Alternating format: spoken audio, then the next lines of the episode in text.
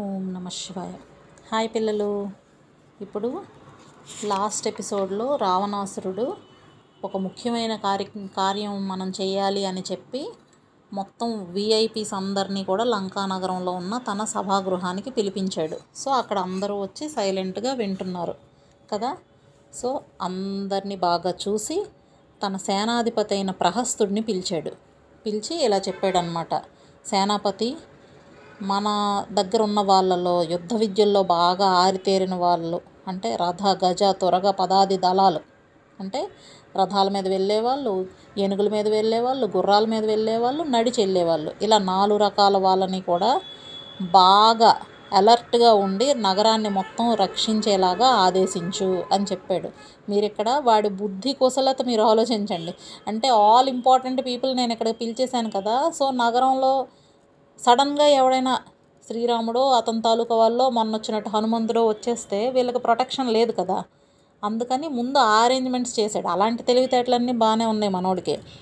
So అవన్నీ చేయమన్నాడు. చెప్పిన వెంటనే ప్రహస్తుడు యాజ్ ఇట్ ఈస్గా రాజుగారు ఏం చెప్పారో దానికి తగినట్టుగా వెంటనే అన్ని అరేంజ్మెంట్స్ సెక్యూరిటీ అరేంజ్మెంట్స్ అన్నీ చేసేసి వచ్చి రావణాసుడితో చెప్తున్నాడు అనమాట అయ్యా మీరు చెప్పిన పనులన్నీ చేసేసాను. ఇంకేమీ పెండింగ్ లేవు. ఇప్పుడు మీరు ప్రశాంతంగా మీరు చెప్పాలనుకున్నావు చెప్పండి అని. సో ఇప్పుడు రావణాసురుడు మాట్లాడుతున్నాడు. ఇక్కడ మీరు ఆలోచించండి. రావణాసురుడు తను ఒక తప్పు చేశాడు. కానీ ఆ తప్పుని వీళ్ళ ముందు ఎలా ప్రొజెక్ట్ చేస్తాడు? ఎలా చెప్పుకోగలుగుతాడు? ఏమైనా ఫీల్ అవుతాడా? సిగ్గుపడతాడా? ఇవన్నీ మీరు చూడండి. వాడు ఎలా మాట్లాడుతున్నాడో జాగ్రత్తగా అబ్జర్వ్ చేయండి. వీళ్ళకి అంటున్నాడు మిత్రులారా ఇప్పుడు మనకి ఏదైనా ధర్మార్థ కామ విషయాల్లో ఏదైనా ఒక కష్టమైన పరిస్థితి ఎదురైనప్పుడు బాగా ఆలోచించగలిగిన సమర్థులు మీరు కాబట్టి మీతోనే నేను ఎప్పుడూ డిస్కస్ చేయడం నాకు అలవాటు కదా. లాభ నష్టాలైనా మంచి చెడైనా ఏదైనా మీరే బాగా ఆలోచించగలిగిన సమర్థులు మీరు. సో మీతో బాగా డిస్కస్ చేసిన తర్వాత నేను ఆ పని చేస్తాను. ఇంతవరకు నాకు ఎప్పుడు అలాంటి విషయాల్లో నాకు ఓటమన్నది రాలేదు. కాబట్టి నేను అసలు ఇప్పుడు కూడా నేను చేయాలనుకున్న ప్రతి పని ముందే మీ అందరితో చెప్దాం అనుకున్నాను. అంటే ఇప్పుడు వీడు మీతో అన్నీ డిస్కస్ చేస్తున్నాను అని చెప్పాడు కదా. మరి అలాంటప్పుడు సీతాదేవిని తెచ్చినప్పుడు వీళ్ళతో డిస్కస్ చేసి తెచ్చాడేంటి ముందే తెచ్చేసాడు కదా. అందుకు దాని గురించి కవరింగ్ ఇస్తున్నాడు అనమాట ఏంటి? నేను చేయదలుచుకున్న పనులన్నీ ముందే మీతో చెప్పి అన్నీ చేస్తున్నాను. కానీ ఇప్పుడు ఏంటంటే కుంభకర్ణుడు నిద్రలో ఉండిపోవడం వల్ల నేను ఇలాంటి మీటింగ్ ఇంతకుముందు పెట్టలేకపోయాను.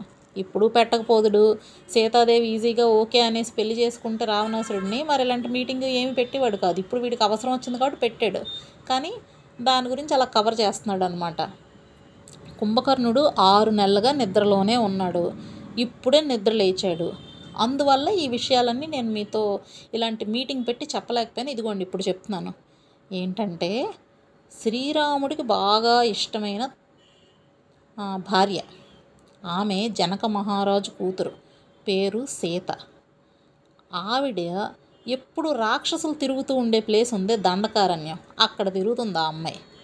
నేను ఆమెను అక్కడి నుంచి తీసుకొని వచ్చాను. నా దృష్టిలో అసలు సీతాదేవితో ఈక్వలెంట్ అయిన బ్యూటిఫుల్ లేడీ ప్రపంచంలో అసలు ఈ మూడు లోకాల్లోనే లేదు అసలు. కానీ ఆమె నన్ను పెళ్ళి చేసుకోవడానికి ఇష్టపడట్లేదు. దానివల్ల నేను అప్పటి నుంచి చాలా బాధపడుతున్నాను. నా దృష్టి అంతా అటే ఉంది. ఎలాగైనా ఆమెను పెళ్ళి చేసుకోవాలని. కానీ ఆమె ఒప్పుకోవట్లేదు. అయితే ఆవిడ నాకు ఒక సంవత్సరం గడువు కోరింది. ప్రస్తుతం ఆవిడ ఏంటంటే తన భర్త అయిన శ్రీరాముడు తన కోసం వస్తాడని వెయిట్ చేస్తుంది.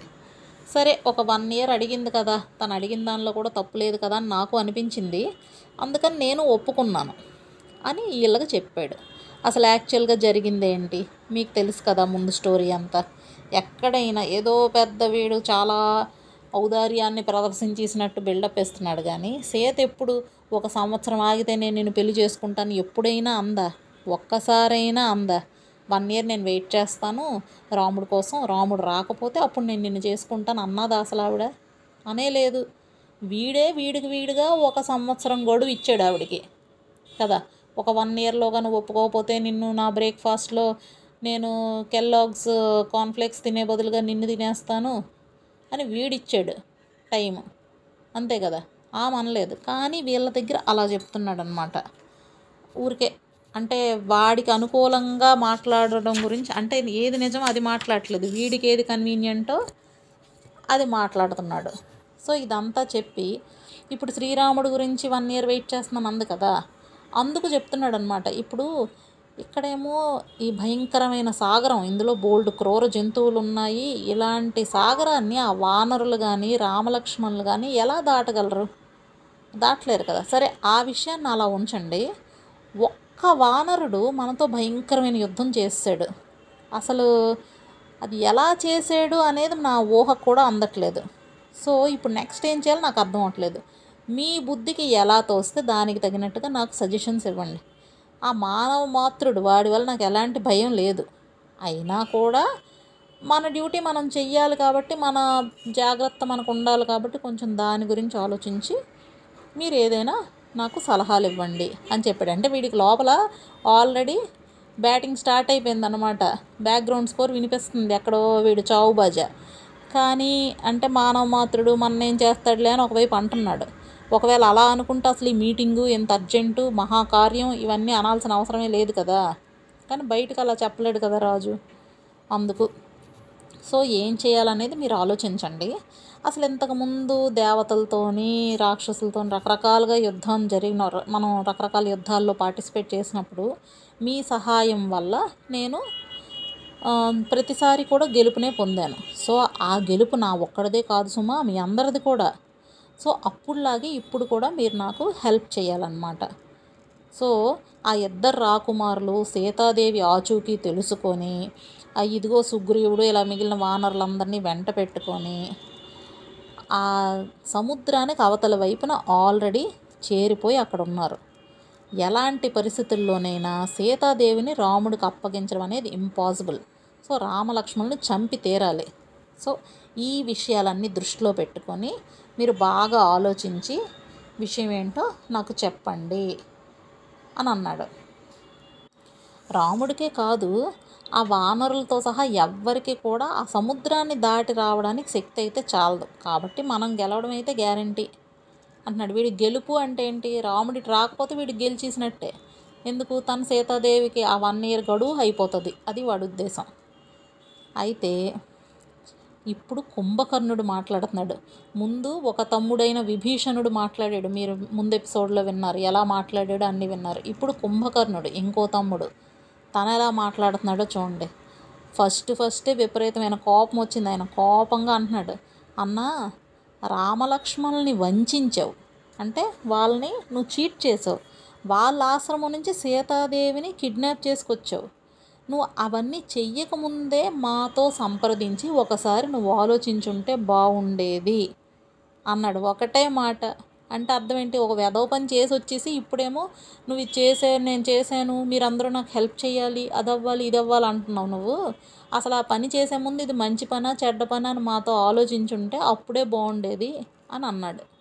ఇప్పుడు సీతను అపహరించడం అనే కార్యక్రమం ముందు వెనక ఆలోచించకుండా నువ్వు చేసావన్నయ్యా ఇలాంటి పాపకార్యం పూనుకోక ముందు అప్పుడే మాతో ఆలోచించాలి నువ్వు.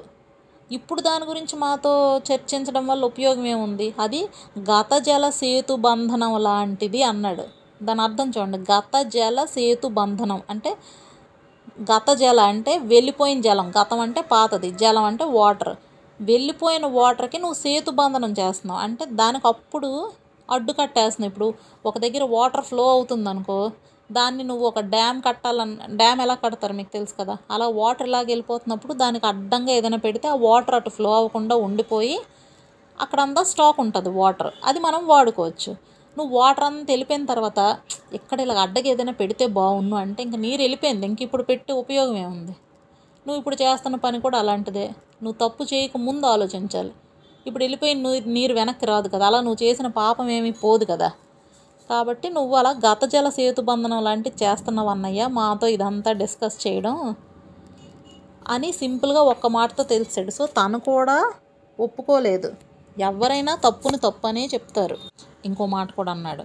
అన్న అసలు నిజంగా సరైన ప్రభువు తను ఏదైనా కార్యం చేసే ముందు అంటే ఏదైనా పని చేసే ముందు న్యాయంగా చేసుకోవాలి. అంటే బాగా ఆలోచించి ఇది కరెక్టా తప్ప అని ఆలోచించి చేసుకోవాలి.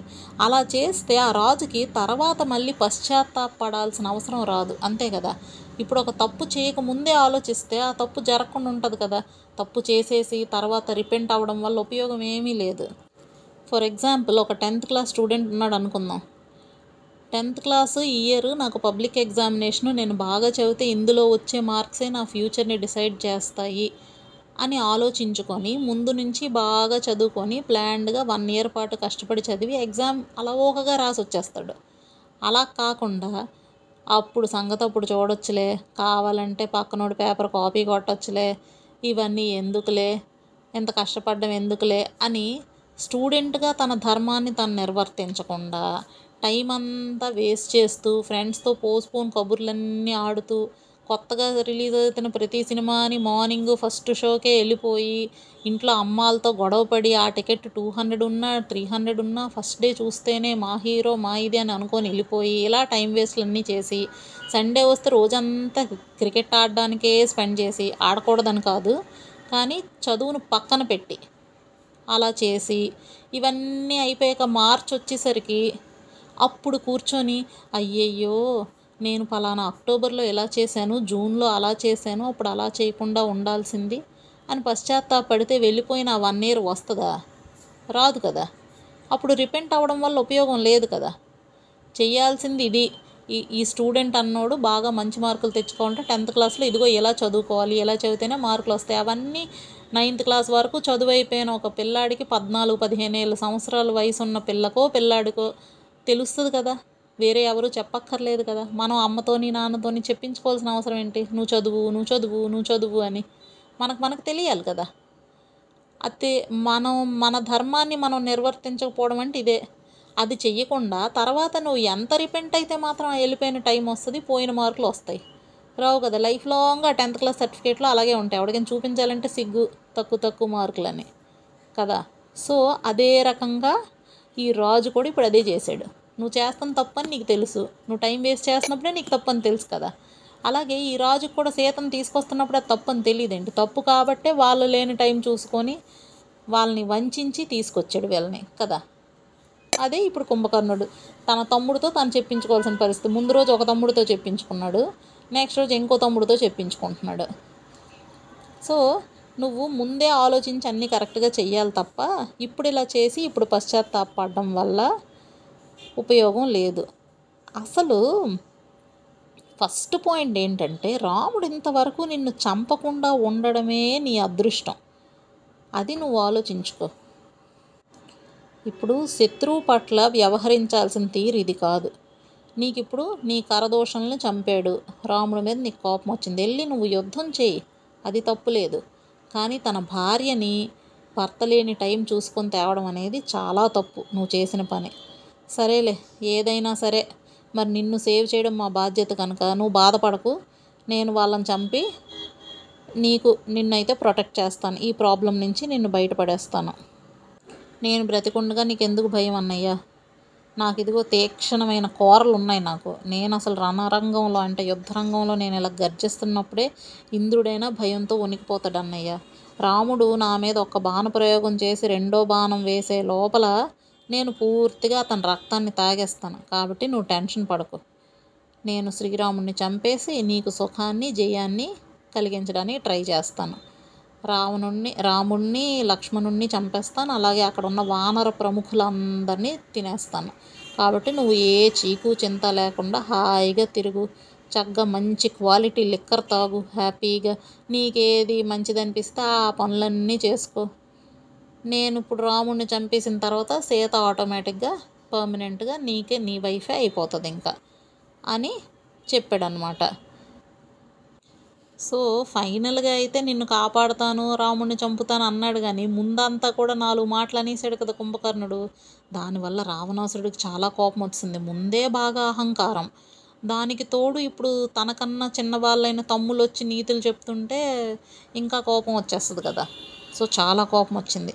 ఆ సీన్ని అబ్జర్వ్ చేసి వెంటనే అక్కడ ఉన్న మహాపార్సుడు అనే ఒక మంత్రి చూశాడనమాట చూసి బాబోయ్ ఈయనకి ఇంకా కోపం వచ్చేస్తే ఇంకేం జరుగుద్దేమో అని వెంటనే అతన్ని కూల్ చేయడానికి ఓ గొప్పవాడ మహారాజా అన్నట్టు నాలుగు పొగడ్తులు పొగిడేసి ముల్లో కాలికి నువ్వే ప్రభువువి నిన్ను శాసించగలిగిన వాడు ఇంకోడు ఉన్నాడు అసలు.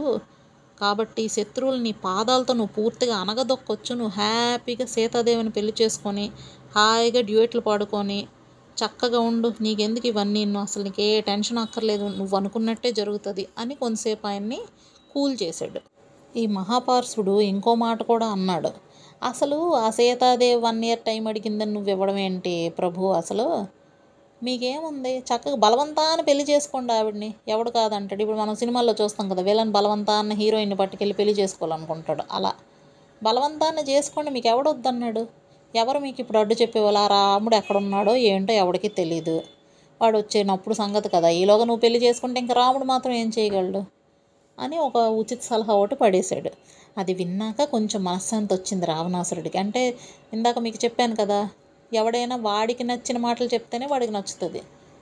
అంతేగాని వాడికి ఇష్టం లేని విషయాలు అది నిజమైనా సరే అది చెప్తే నచ్చదు. విభీషణుడి మీద అందుకే కోపం వచ్చింది. కుంభకర్ణుడి మీద కూడా అందుకే కోపం వచ్చింది. వీడు మాత్రం ఈ మహాపార్సుడు మాత్రం రావణాసుడికి నచ్చిన మాటలే చెప్తున్నాడు కాబట్టి వాడంటే కొంచెం సాఫ్ట్ కార్నర్ వచ్చి ఓ మహాపార్శ్వ చాలా కాలం కిందట నాకు చిన్న సంఘటన జరిగింది. ఆ రహస్యాన్ని ఇప్పుడు చెప్తాను. జాగ్రత్తగా విను. ఒకసారి బ్రహ్మదేవుడిని దర్శించడం కోసం పుంజిక స్థల అని ఒక అప్సరస ఉంది. ఆవిడ ఆకాశంలో వెళ్ళిపోతుండగా నేను ఆవిడని చూశాను. ఆవిడ బ్రహ్మదేవుడిని సేవించడానికి ఆ- లోకానికి వెళ్తుంది. నేను చూశాను. నన్ను చూడగానే ఆమె భయపడిపోయి మబ్బుల చాటును దాక్కోవడానికి వెళ్ళింది. ఎందుకంటే రావణాసుడు అంటే ఎవరికైనా భయమే కదా. మబ్బుల చాటును దాక్కోవడానికి వెళ్ళింది. వెళ్తే నేనేను మనిషిని కాదు కదా. నేను వెదవను కాబట్టి నేను వెళ్ళి ఆమెను బలవంతాన ఈడ్చుకొని వచ్చి ఆమెను బాగా అల్లరి చేసి వదిలేశాను నేను. అయితే ఆవిడ దాని తర్వాత బ్రహ్మదేవుడి భవనానికి వెళ్ళింది. పాపం చాలా ఘోరంగా ఉంది ఆవిడ పరిస్థితి. చూసి బ్రహ్మదేవుడు చూసాడు ఏంటమ్మా ఏమైంది? అంటే అప్పుడు చెప్పాడు. అప్పుడు ఆమె చెప్పిందనమాట మీ దర్శనం కోసం వస్తుంటే ఈ రావణాసుడు నన్ను ఇలా అల్లరి చేశాడు నా బట్టలన్నీ తీ పీకేయడం లాగేయడం అన్నీ చేసి నన్ను అల్లరి పెట్టాడు అని. అల్ల దాంతో బ్రహ్మదేవుడు కోపం వచ్చి రావణ ఈ క్షణం నుంచి నువ్వు పరస్త్రీని ఇలా బలవంతం చెయ్యాలని చూస్తే వెంటనే నీ శిరస్సు నూరు ముక్కలు అవ్వడం మాత్రం గ్యారంటీ అని శాప శాపం పెట్టేశాడు. అందువల్లే నేను సీతాదేవిని ఇంతవరకు అలా ఏమీ చెయ్యలేదు అని చెప్పాడు సీక్రెట్. కాబట్టి ఇప్పుడు మీకు తెలిసింది కదా రావణాసుడు సీతాదేవికి సంవత్సరం కాలం ఎందుకు గడువిచ్చాడని అర్థమైంది కదా. ఎందుకంటే వాడు బలవంతంగా అమ్మాయిని పెళ్ళి చేసుకోవాలనుకున్నా అమ్మాయిని బలవంతాన ముట్టుకున్నా ముట్టుకోవడం అని నార్మల్గా ముట్టుకోవడం అని కాదు. ఆ అమ్మాయిని పాడు చేయాలని చూసినా ఇలా అల్లరి చేసినా ఏమి చేసినా సరే వెంటనే వాడు తల పగిలి చచ్చిపోతాడు. సో వాడు ఆ చావుకు భయపడి బ్రహ్మశాపానికి తిరుగులేదు కదా. అందుకు భయపడి పెద్ద ఏదో ఉత్తముడిలాగా నీకు వన్ ఇయర్ ఇస్తున్నాను టైం అంటే తనకు తాను సీతాదేవి తనకు తానే వచ్చి ఒళ్ళో వాలిపోవాలన్నమాట. ఓ నువ్వే నా హీరో నువ్వే నా ఇదని వచ్చి డ్యాన్సులు పాటలు అన్నీ చేయాలన్నమాట రావణాసుడితో అది అలా చేస్తే తనకు తాను ఇష్టంగా వచ్చింది కాబట్టి వీడికి ఏమవుదు మీరు అబ్జర్వ్ చేయండి.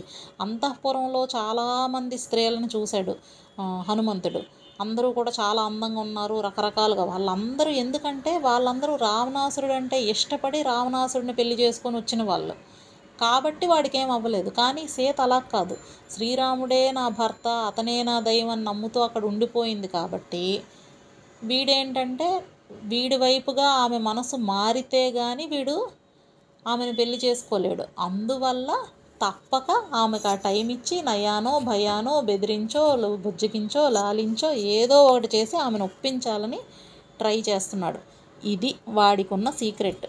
దీనికోసమే ఆమెకు ఆ టైం ఇచ్చాడనమాట ఇదంతా చెప్పిన తర్వాత ఇప్పుడు అంటున్నాడు నేను అసలు సముద్రంలాగా అంత స్ట్రాంగ్ నేను అంత శక్తివంతుడిని అసలు నా స్పీడ్ అయితే వాయువు అంత స్పీడ్ నేను వాయు గమనం నాది. అసలు ఈ విషయాలన్నీ ఆ రాముడికి తెలియవా ఏంటి? నా మీదకి దండెత్తడానికి వస్తున్నాడు అసలు. ఇంద్రుడు రకరకాల దేవతలు ఎంతోమంది నన్ను ఏమీ చేయలేక వాళ్ళ మానాన్ని వాళ్ళ ఆఖరికి సూర్యుడు చంద్రుడు ఇలాంటి వాళ్ళు కూడా భయపడుతూ నాకు తగినట్టుగా వాళ్ళు ప్రవర్తిస్తుంటే వీడెవడు ఒక మామూలు మనిషి నా మీద దండెత్తి రావాలనుకుంటున్నాడు. అసలు ఏమనుకుంటున్నాడు? నా గురించి తెలుసా వీడికి? అని అనుకు అన్నాడు రావణాసురుడు.